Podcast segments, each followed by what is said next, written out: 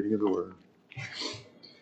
Beloved, now uh, please open your Bibles to uh, to 1 Corinthians, the epistle Paul to the Corinthian church. First Corinthians chapter 10. We're just going to look at, at one verse, uh, verse 31. And uh, it'll be helpful, I think, if you look at the context. The, the context is one of, um, the immediate context you'll see is one of of some uh, disagreement among brothers uh, because of their various backgrounds, some coming out of the, the Jewish, the Hebrew faith, still have not got a lot of confidence uh, in the liberty that Christians have uh, with regard to, to drink and meat. Others are, uh, have come out of idolatry, uh, Gentile crass idolatry, where meats and, and other things are, are used for offerings to pagan gods, pagan deities. Uh, these meats sometimes are can be available at a at a discount if you know how to buy them from the right uh, idolatrous wholesaler, uh, who's annexed to the idolatrous priests and their idolatrous altars. Uh, but uh, divisions in the church and misunderstandings are, are easy and Corinth was no stranger to divisions. So we'll speak about that in a second, but I want to read to you the um, uh, uh, uh, Paul Paul's antidote, Paul, Paul's recipe for for peace and uh, for uh, a, a, wise course of action to proceed in, in the future without giving specific too too specific directions to anybody in particular. So the verse before us is 1 Corinthians 10 and verse 40, uh, 31. Whether you eat or drink, or whatever you do, do all to the glory of God. And it goes on and says, don't, do, don't give offense to Jews or Greeks or to the church of God, etc. But in your own heart, determine, that is to say, resolve, that whether you eat or drink, whatever you do, do all in the glory of God. That's the word of God for us today. Let's pray. Lord, uh, we thank you that you guide us in every way. You provide uh, the sun in the sky during the day, the moon and the stars, and lesser authorities and powers at night. You guide us by the light of your word in the Spirit. Pray, Lord, that as you have given us light, that we would receive all the light and that we would follow your light as your light is good. And we pray, Lord, that as we see your glory in all of these commandments and all the teachings, that we would rejoice, for we serve a great God and greatly to be praised. And we, we desire to see you more clearly and know you even better. Answer us, Lord, and with, with, with, with your spirit and with, with unction as we preach, as we listen. May your church hear your voice and rejoice, for you are our God and our Savior through Jesus. Amen. Please be seated. Well, we've come to uh, the, the, conclusion of another year. Out goes 2023 and comes 2024. Many people uh, have it as a custom not only to eat black eyed peas in the South, but uh, to make resolutions. Now, one of the reasons nobody tells you uh, that you fail in your resolutions is that not that you chose the wrong ones. I'm sure you chose some good ones. Uh, or not that you uh, didn't buy a, the, the right day planner, you know, and you, you need to log these things. They tell you various reasons why you're not. Accountability, all this stuff. All these things are human resources and, uh, and tools. But the real reason that uh, we um, fail in these matters, in these good matters, is that we we really don't have as much power as we think we have. in fact, the Lord Jesus, when it comes to our spiritual walk, uh, He's taught us that we can do nothing without Him. Uh, and uh, I, I, hope that doesn't come as a shock to you. Uh, but if you resolve anything, uh, you will certainly fail if you're, if you're leaning on your own strength. The next thing you're going to do is you're going to fail if you resolve anything but the revealed will of God. You have no business uh, setting about a purpose that is um, antithetical or against or in, con- or in, conflict with the will of God if you, if you do if you resolve something unholy or for selfish gains, uh, then uh, God will do you the favor of, uh, if you're his child, he will do you the favor of ensuring that you will certainly fail. And you need to thank him for that discipline because you don't want to grow up to be your own best selfish pig.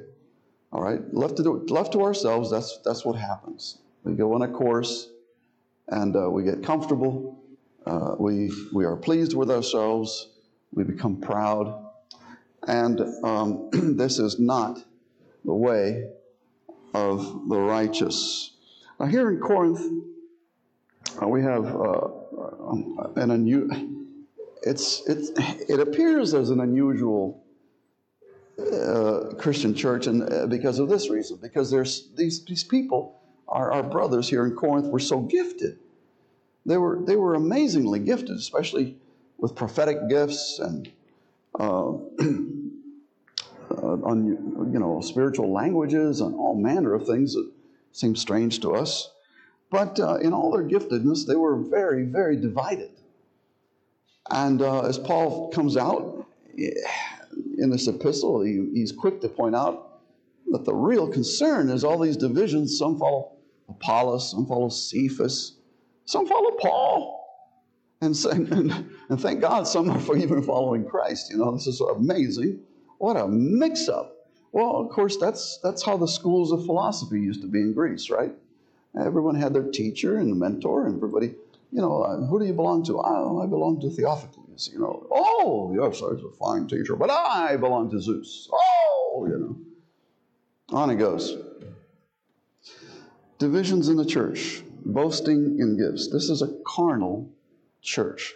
All right, the Christians, Paul uh, you know, gives them this charitable judgment, benefit of the doubt, until they prove otherwise, until they prove otherwise, until they utterly reject the gospel, pervert it, and cast away every apostle that makes any sense.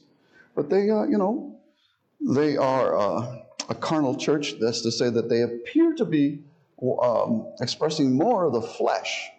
And the flesh seems to be trumping the spirit in everything they do. And everything they do, this, the, there's a there's a smell of flesh rather than the anointing of Christ. The aroma of Christ is, is missing here. It smells like a meat market in here for the flesh. They've even forgotten in all their giftedness and in all their prophecy and all that they got, guess what they forgot? Some of them. The doctrine of the resurrection. I mean, every week, the Lord's day, that's what, that's what they were there. And they had just forgotten that. And so, eh, look, you can have a lot of giftedness, but you can lack wisdom profoundly. Yeah, you can be very impressive, but you can be very low on wisdom.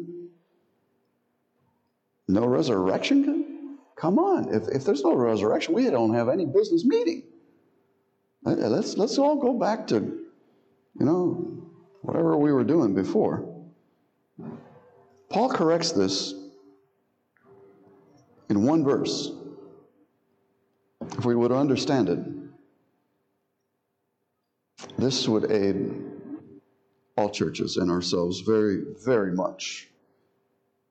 And, uh, and it, would, it, would, it would compel us to consecrate ourselves every moment of every waking hour of every day. We need this verse, and it was the capstone of the, of the Protestant Reformation. What, what are we doing here? What, what are we doing in the church? other than glorifying God. And from the least thing that we do to the greatest thing we do. So the proposition here is that your highest purpose in life must be to glorify God in Christ Jesus at all times, by all means. And uh, that is the scope of which all we think and speak and do should tend. If we can purpose one thing that envelops all purposes, that will enrich all of life in every way, and all things be subordinate to, and not only that, even in our failing to do this, because we can confess every day, Lord, we have not eaten and drink, drank to your own glory. But especially when we fail and confess it and return to God, He will ensure that whatever good intentions is there, He'll make it, He'll credit it to us. And in the end, we will be known in that judgment. We will be known to have glorified God in every thought, word, and deed, and at every meal, whether we eat, drink, whatever we do. He will credit that to us because our hearts really want and wish that, and our affections are right in Christ. And we do sometimes do it.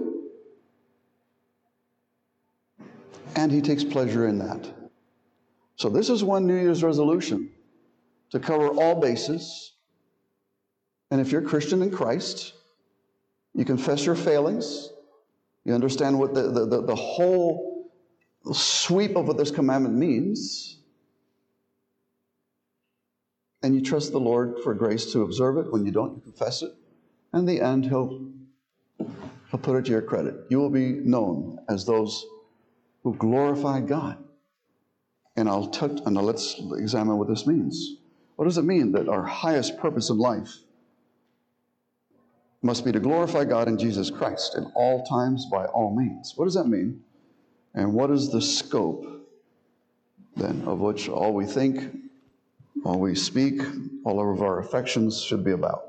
First of all, here's a definition. To glorify God, what? What does it mean? It means to declare God or to show forth that God is glorious. That's what to glorify God means. God is not capable of any additional glory. He is infinitely glorious.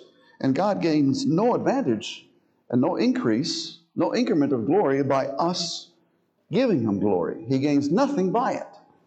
Not a better reputation, not a better name, nothing. Man is benefited in every way by glorifying God. The commandment is for us. You might think, well, God is certainly selfish. Well, how, how is it that, is this conceit that someone should always seek to be glorified by everyone? But He's the creator and we're the creature, and the creature is benefited in every way because He's made by a an infinitely glorious God. God is glorified when his glory is declared or shown forth. Okay? All creatures necessarily, by their being a creature, the work of God, glorify God. Now, nature without a, a, a the, nature, these animals don't have souls. They don't have. Uh, they're not under God as to a law for obedience. They don't sin. But uh, all men, whether they know God or not, whether they name Christ or not, do glorify God passively. Because even as we spoke of this morning, the wicked doing very wickedly and persecuting God's ambassadors, and they fill up the cup of God's wrath, that is to the glory of God's immaculate justice, which He doesn't compromise. Well, God will be glorified by His mercy. God will be glorified in His equity of justice. God is glorified, and, and everyone, everything that is created the moon, the stars, the oceans, as we sang in one hymn, whether we have a stormy sea or a calm sea, a stormy, stormy clouds or calm, calm sailing, all things glorify God passively.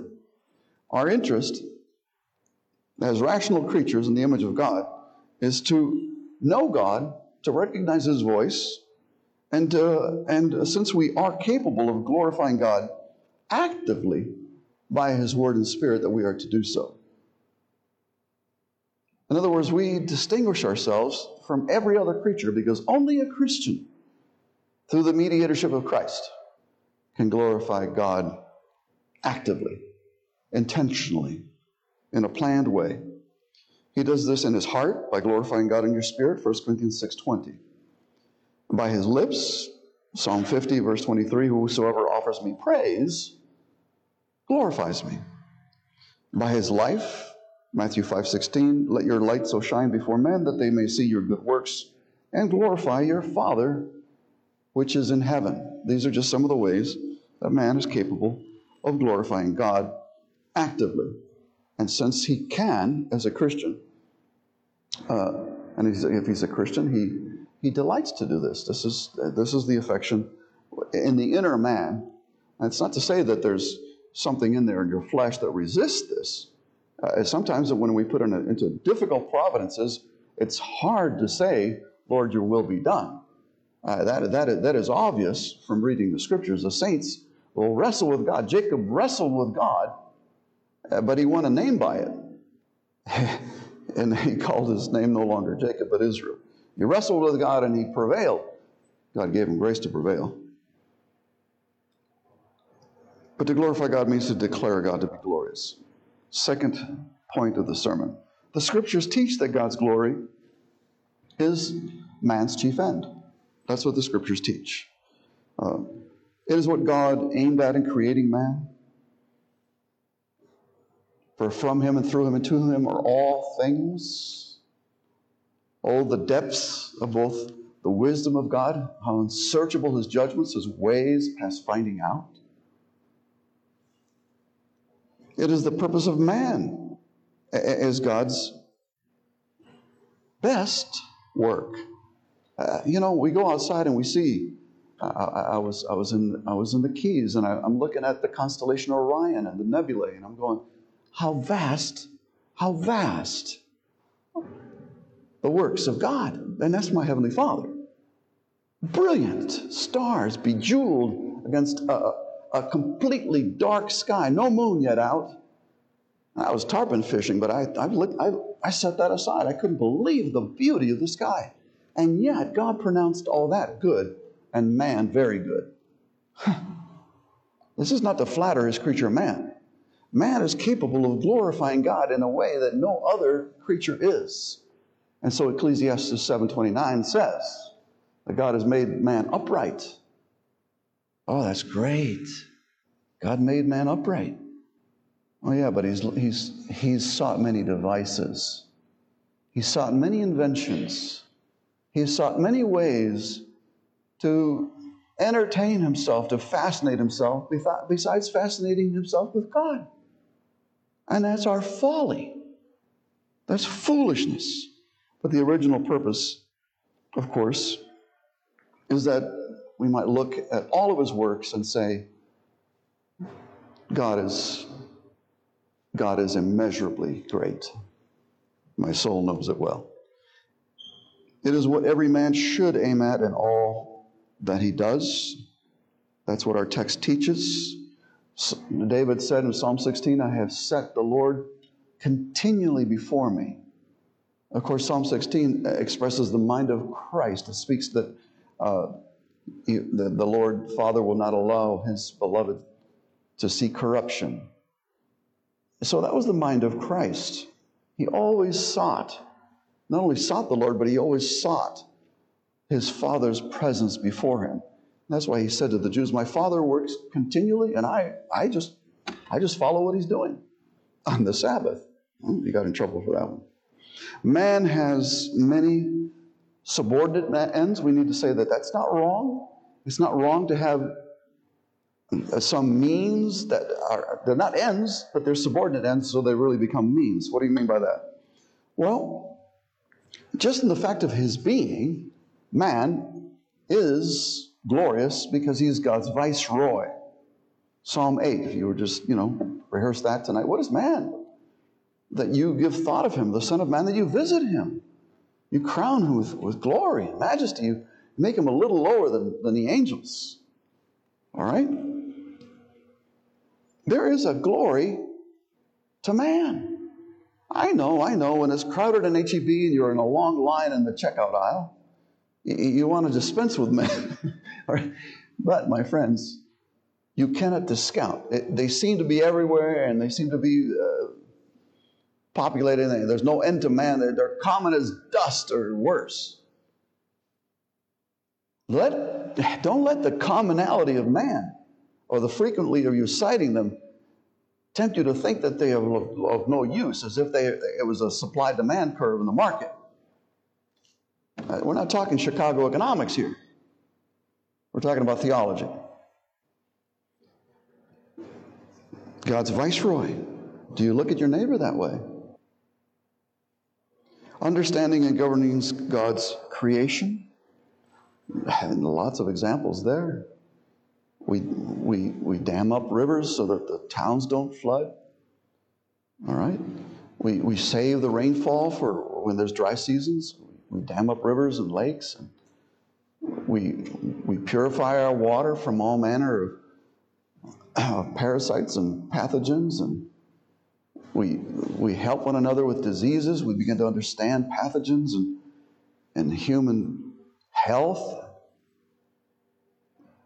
We govern, we govern the creation under God.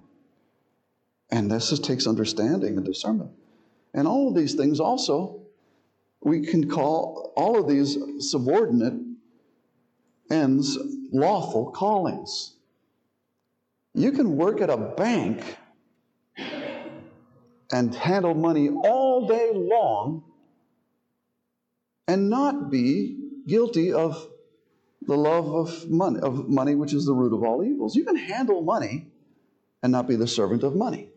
The medieval church thought differently. They would only get, they would only give the Jews banking jobs. It's a horrible superstition, as if money was beneath, but everybody used money, so it was, it was done in hypocrisy. But all of this is a lawful calling. Accounting is finance is a lawful calling. A stockbroker, uh, to my knowledge, I think it's still a lawful calling. A politician, I know, I know, I know. A lawyer, oh, lawyer, lawful calling. Okay? Doctors, oh, there's so many charlatans. Lawful calling. Pastor, oh, there's so many imposters. Lawful calling. These are lawful callings. You can glorify God in these subordinate ends. You can study, go to school, you can apply yourself, learn your trade, be a good wood, uh, wood uh, worker. You can be a good gardener. You can. All of these things are lawful callings. You can be a singer, church, pianist, whatever you want to do. But there are unlawful callings. You cannot, you cannot go against God's essential moral purity and be involved as a human being in a calling that viciously portrays man as emerging out of the abyss rather than out of the Spirit of God. Okay? And there are plenty of callings vicious prostitution, drug, illicit drug sales, bank robber. What do you do for a living? I'm a pirate. really? pirate.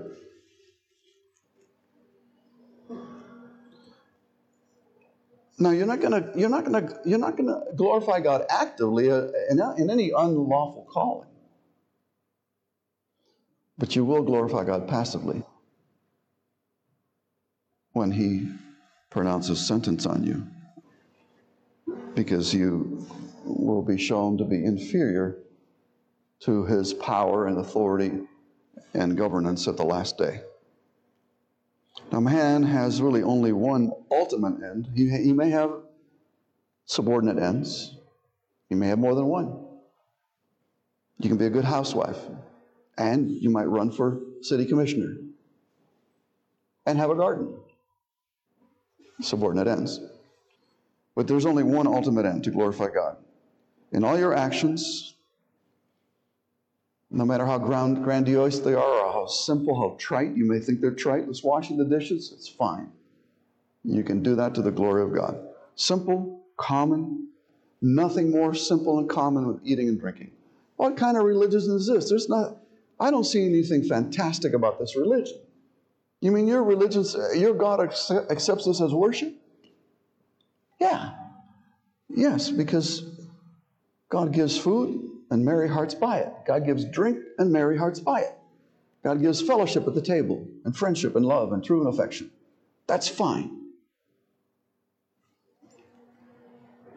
But the pagan religions are the ones that are ornate, and have to do something stupendous, like a, a long trip to Mecca every once in a while. Yeah, I'm going to do something stupendous because God is a stupendous drug, God in all our actions, eating, drinking. For, we eat and drink for health and not, and not to be luxuriating. Now, this is not a, a, a baccarella, as they call it. Is that right, baccarella? We, a, wine, a wine fest, a drunken wine fest. We do it for friendship. We do it for companionship, for charity. Invite, your, invite the poor, the lame, the blind, whatever. But you don't have to do that. If, if, if you get a good meal and you delight you know, I tell Susie all the time, I'll never get tired of eating these good organic eggs for breakfast. I mean, I just love eggs for breakfast. I, I stop and say, This is, look at the color here. Look at the, I love these things. Thank the Lord. I know I'm a very simple person, but that's what I do. It must be our end in every act to intelligently, reasonably, intelligently, and intentionally, by design, to work to glorify God. Not for the mere pleasure of eating, because Paul condemns it. In 2, uh, 2 Timothy 3 4 says, hey, you know, they're, they're, they're pleasure seekers and they're sensual.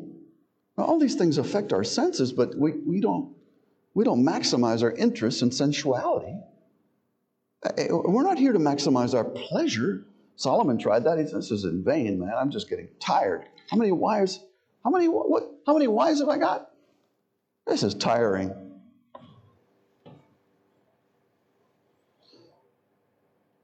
You can have the same one and the same action. Like at the time, uh, one of our friends, Andy, I won't give you his last name, you'll guess. He, he invited me. Hey, our our restaurant here in our neighborhood association uh, serves prime prime beef on uh, Friday nights. Would you like to? I, said, I don't know. I, I, I, guess it's good. I don't know if I like prime beef. I've never tried it. I really had never tried prime beef in my life. I'm used to I'm used to different cuts as a Cuban. We, we, we, we eat palomilla cuts and stuff like that. We don't do prime beef. We don't know what that is. So I went over there, and one and the same uh, action. We're eating meat, and we're drinking the wine to accompany the meat. Some will eat that for their own pleasure, and some will greatly marvel at God who gives us taste buds and good nutrition. There's iron in that meat. Next day I woke up, Andy calls me, How do you feel, Lucas? I ate a lot. How do you feel?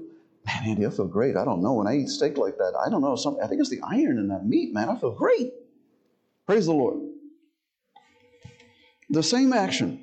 One has affection and thankfulness to God, the other is completely indifferent. A hallmark of the pagan is thanklessness to God. The hallmark of a Christian is thankfulness to God. And the hallmark of a consistent Christian is consistent thankfulness. Romans 1. There's no greater purpose to be served in all our actions but God's glory. We eat to refresh our bodies for health, strength. Why do we need strength? To serve God. yeah, in our subordinate callings and at worship. Have you ever noticed it takes energy to sing? Maybe you guys aren't expending a lot of energy when you sing. But you know it takes energy to sing? Open your mouths, use your chest.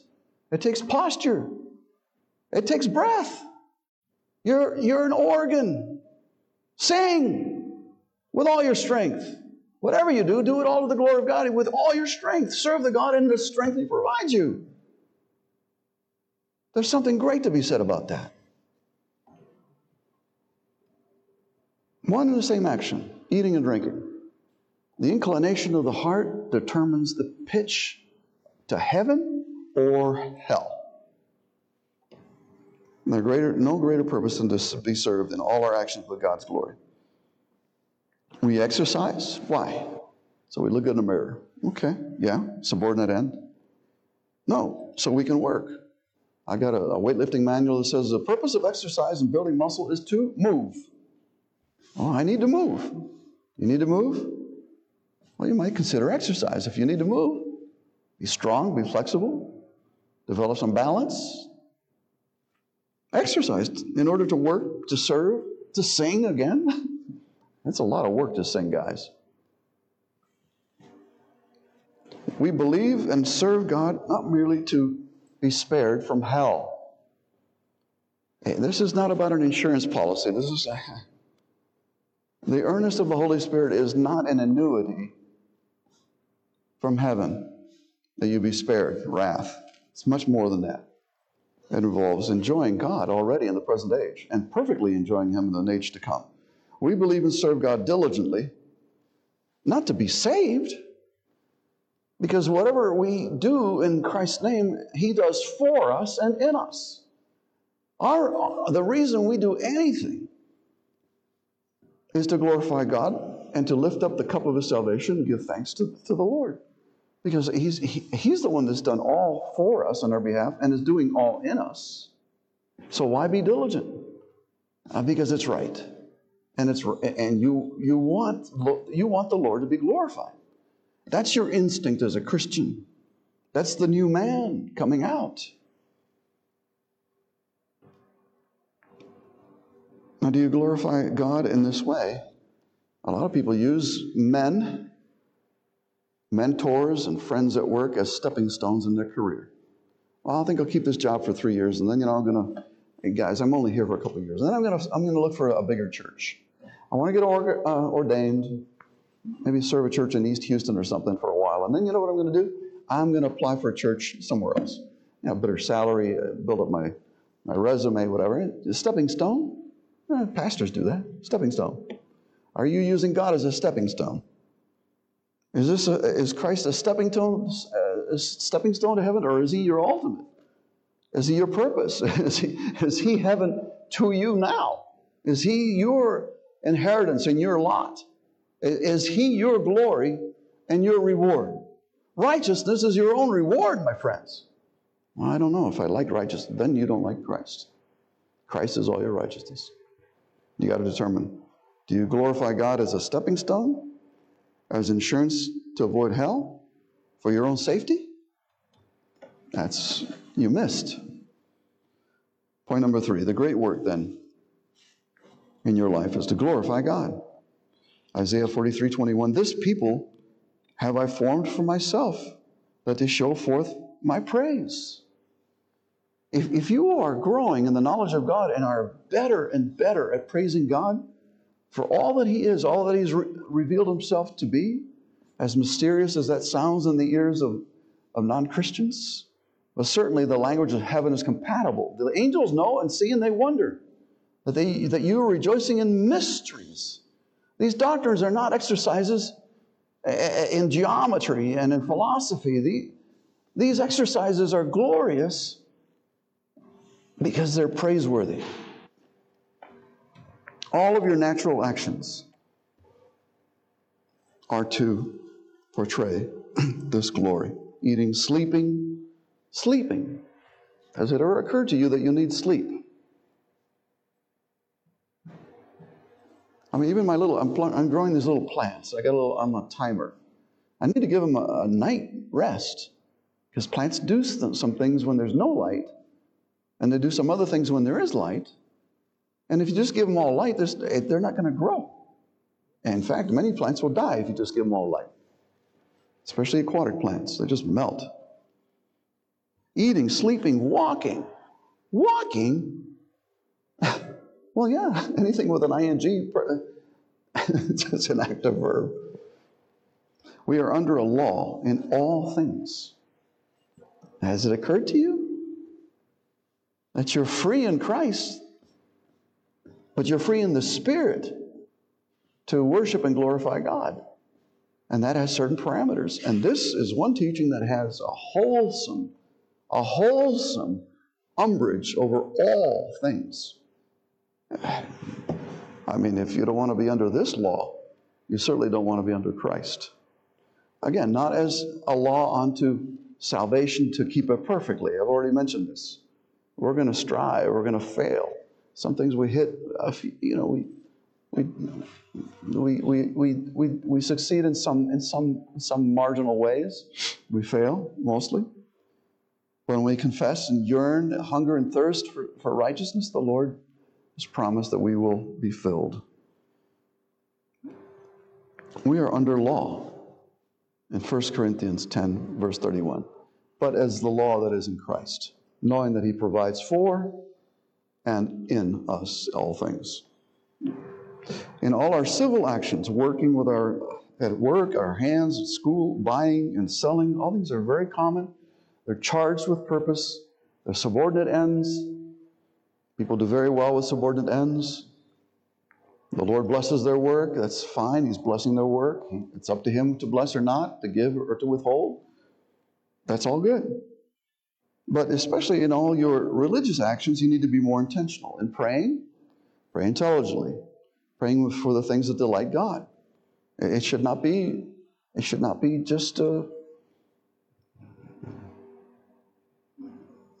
uh, with, with, you, need, you, need to have some, you need to have some science. You need to have some, you need to have some order. You have to some direction. You have to use a format. What is God interested in in prayer? How might I delight God? How can I glorify God? By working with the Spirit and asking those things. And especially as I love this expression by Richard Sims, by Richard Sibbes, when one prays for all, all are benefited. When all pray for one, that one is benefited. That's, that's the beautiful thing about fellowship in the church. That's fellowship. Especially in prayer, we have fellowship. Now, the whole course of our life must be directed to the glory of God. Uh, we do this when we walk according to God's Word and His Spirit. He provides His Word and His Spirit not to swerve from it in any way. You're not being overly religious. You're, you're not being a Pharisee when you make finer and finer distinctions as to what is light and what is darkness.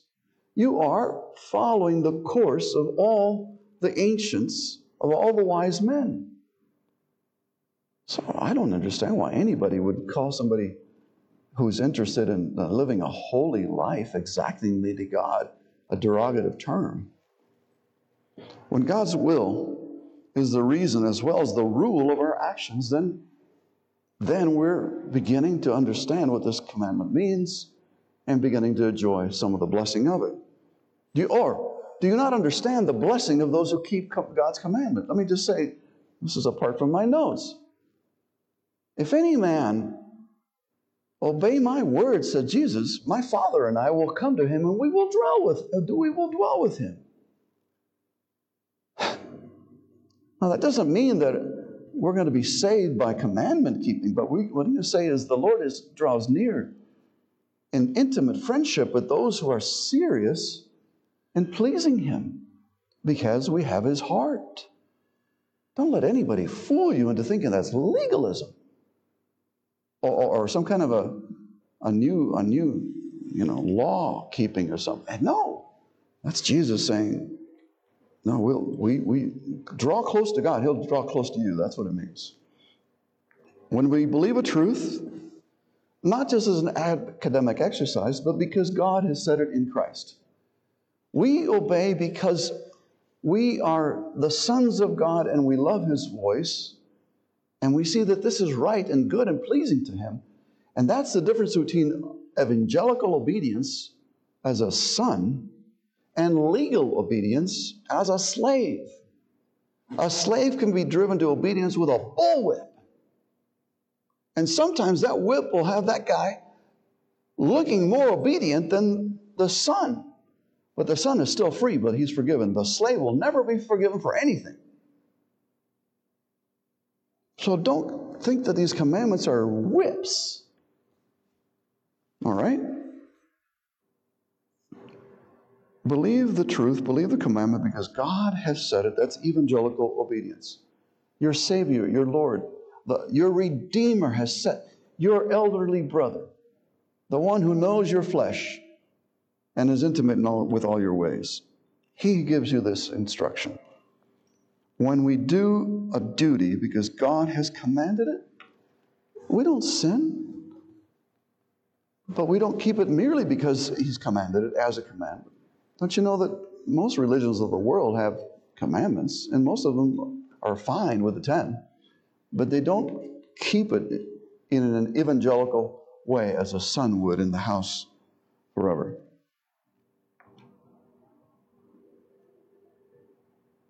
Now, if you don't do this, and everything we do, we sin, we miss. And furthermore, whatever is being done by it we lose, we lose our labor in it. The Lord will not regard it as right labor. You mean, you mean all my tithing? I haven't been tithing by faith with the love in my heart? All these years and it's all gone? Well, you know, the way, the way to restore the years of the locust is to confess that you've been selfish even in your tithing. And that you've been doing because there's a blessing for it and you want to cash in somewhere. There's a pot at the end of that rainbow, you think. You think that's what Malachi was saying. You know, cash in. No. You're doing it for selfish ends. Well, one way to get back the money you've lost the locust, your own flesh is consumed, is to repent. Confess it, and God will make it up. He'll restore what the locust has, has consumed over the years. But you lose your labor until you come to your senses. All that we do must be done in faith, by faith, trusting that God in Christ is our helper. And even when things are arduous, our helper gives us comfort. And so he's our comforter. This is the Holy Spirit. And that's why we are not going to fail in this resolution in 2024. We're just not going to fail because God is our help and our strength, an ever present help in trouble. Therefore, we will not fear the whole world cave in. Without faith, though, even the good things that we attempt to do displease God. We're not dependent on Him. We're not showing forth His truth as it is in Christ. And so, therefore, good things done without trust and faith in Christ by His graces and gifts and the Holy Spirit are unlawful. Though to the world and to every hypocrite, it looks absolutely brilliant. What a good man. This is a good man. Let's give him an award. It is not self glory, however, it's not, it's not sinful to seek honor and glory and a good name among other people and before God. It's not selfish to work out your life in order that you might hear the Lord say to you, Well done, good and faithful servant. That's not so. It's not, it's not, it's not vain and it's not conceitedness to excel in every way in order to help others and serve others more strongly and to show forth Christ more brightly in your life.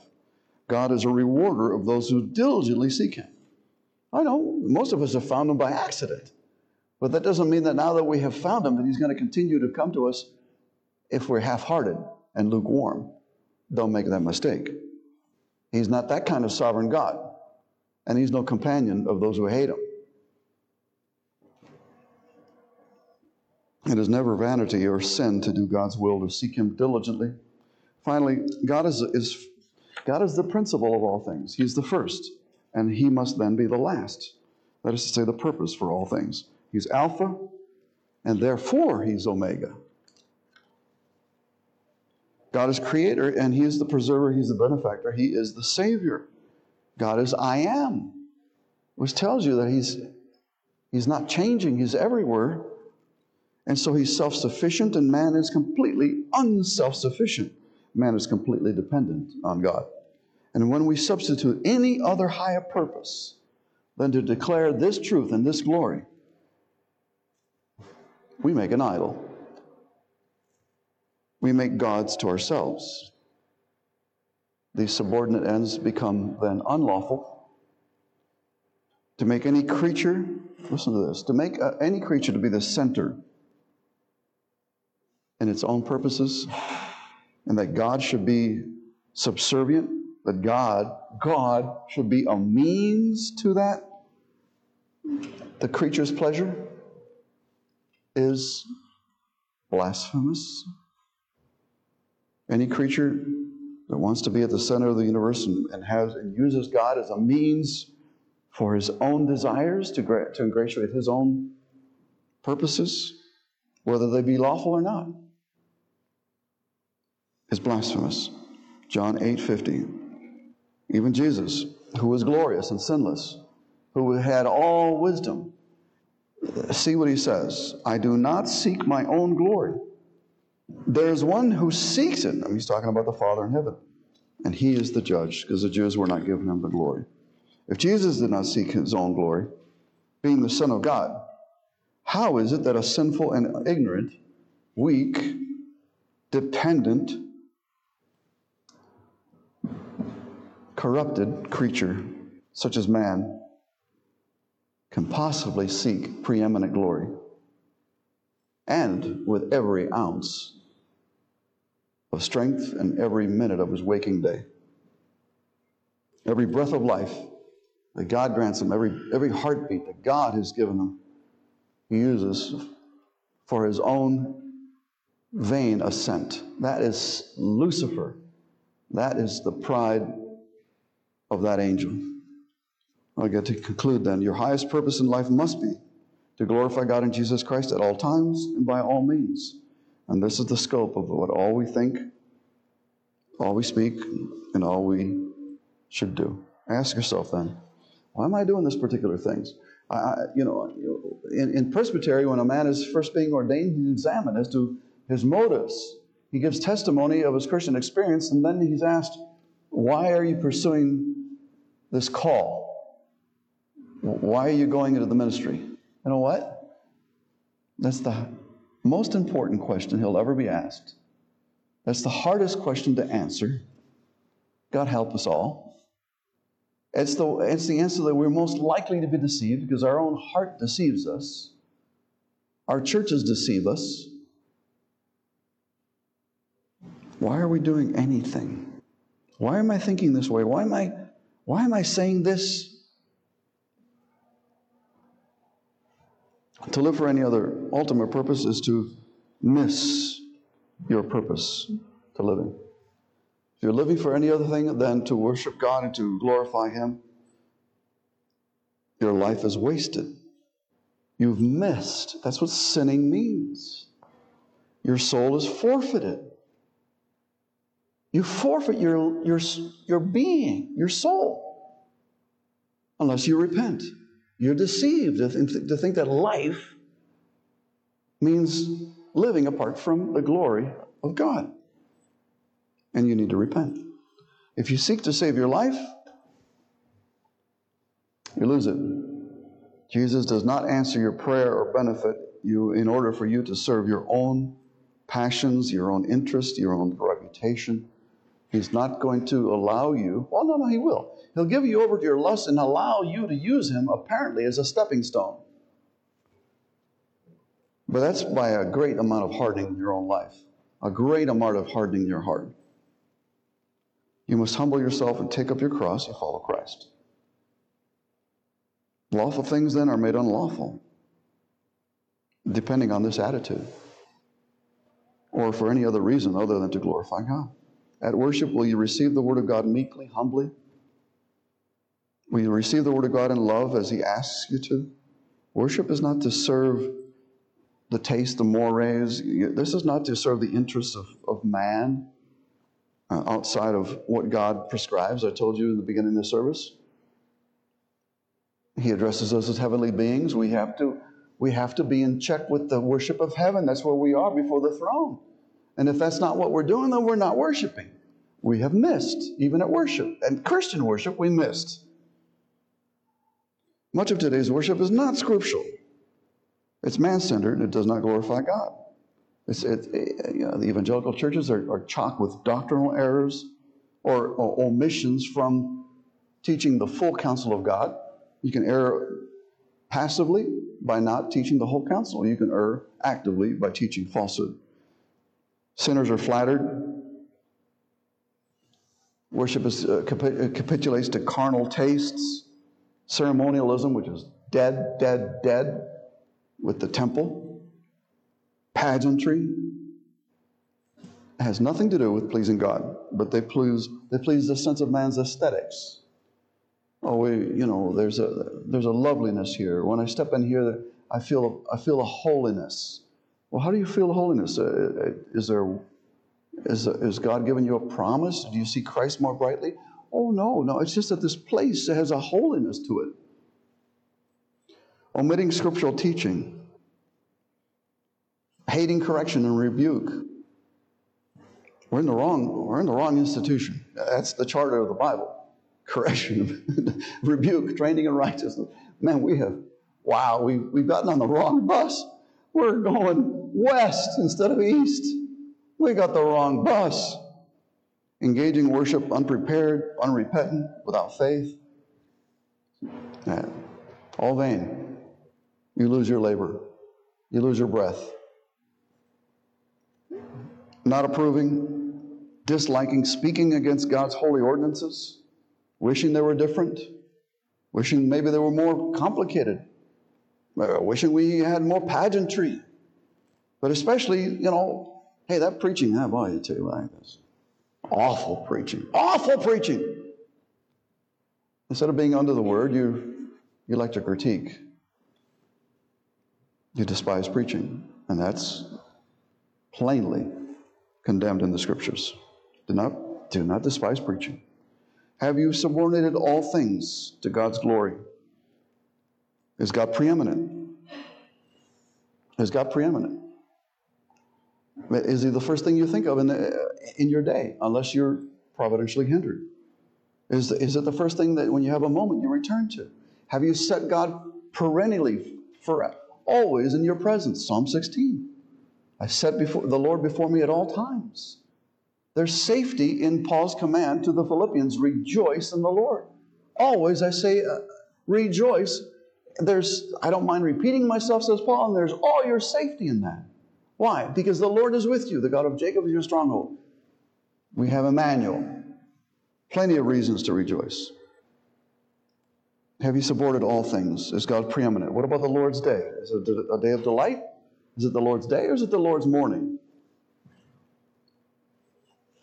Or have you given tribute to the National Football League? You know, they reign on Sunday. They say, yeah, this day is ours. Uh, they're they're going to have they're going to have their wings clipped. I'm afraid. Oh, it's a family day. No, the Lord has given us, a, a, you know, our daily bread. Thank you very much. And now it's time to capitalize on the family because the Lord loves family. It's the Lord's day. You give Him tribute. You give Him the worship, publicly and privately. Praying and awaiting Christ's kingdom.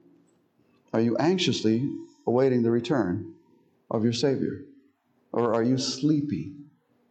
Are you so much in love with the present world that you say, Well, Lord, I, you know, I got, I mean, I got vacation plans, I, I got retirement plans. Will you obey all of Jesus' teaching? Will you forgive and even be reconciled to your brother who's estranged from you? Will you forgive, will you forgive those who, who, who treat you spitefully and slap you or spit on you? Do you more and more abound in the love of your brothers in the church because they're brothers in Christ and, be, and for the sake of Christ? Will you glorify Christ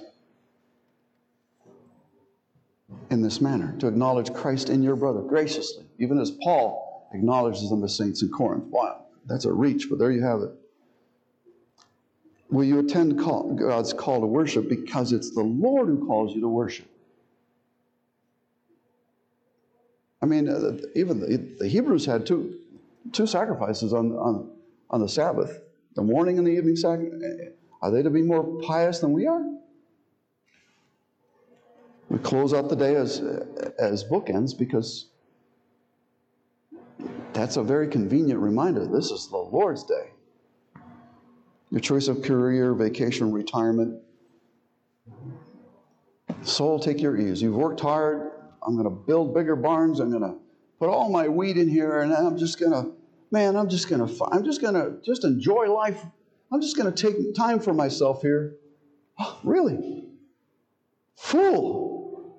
This day, this very night, your soul is required of you. All that we is not done to the Lord's glory will be as chaff, as hay, as stubble in judgment. It will burn. So be watchful. Watch your hearts. The struggle is in your hearts. Be watchful for your full reward. So uh, I, am listening to this. I, I'm really in despair now because I have blown it. All my life, I've just been using Christianity. Well, that's a great confession. Confess, the Lord will forgive you and make up the years that the locust has, has eaten. And you will be regarded as pure as a lily and wise as Solomon and better dressed than he is when he appears because you've realized that you've been a fool. And Christ, your prophet, has made you wise in the fear of God. And that's what we need to be. That's how we glorify God. In the wisdom that Christ provides for us, in the righteousness that Christ provides for us, in, in, in the redemption that Christ provides for us. That's how we glorify God. Let's pray. Lord, all the earth is yours, the fullness thereof, and we are yours. We are utterly foolish to live as though that were not the case. Pray that our eyes would always be upon you, that the word would be our shield fore and aft, that your mercy and your truth would follow us all the days of our life. And we might know that we will dwell in the house of our God every Lord's Day and forever. We pray, Lord, in Jesus' name. Amen. Let's sing our last anthem. shepherd like a, a Savior like a shepherd, lead us. 599.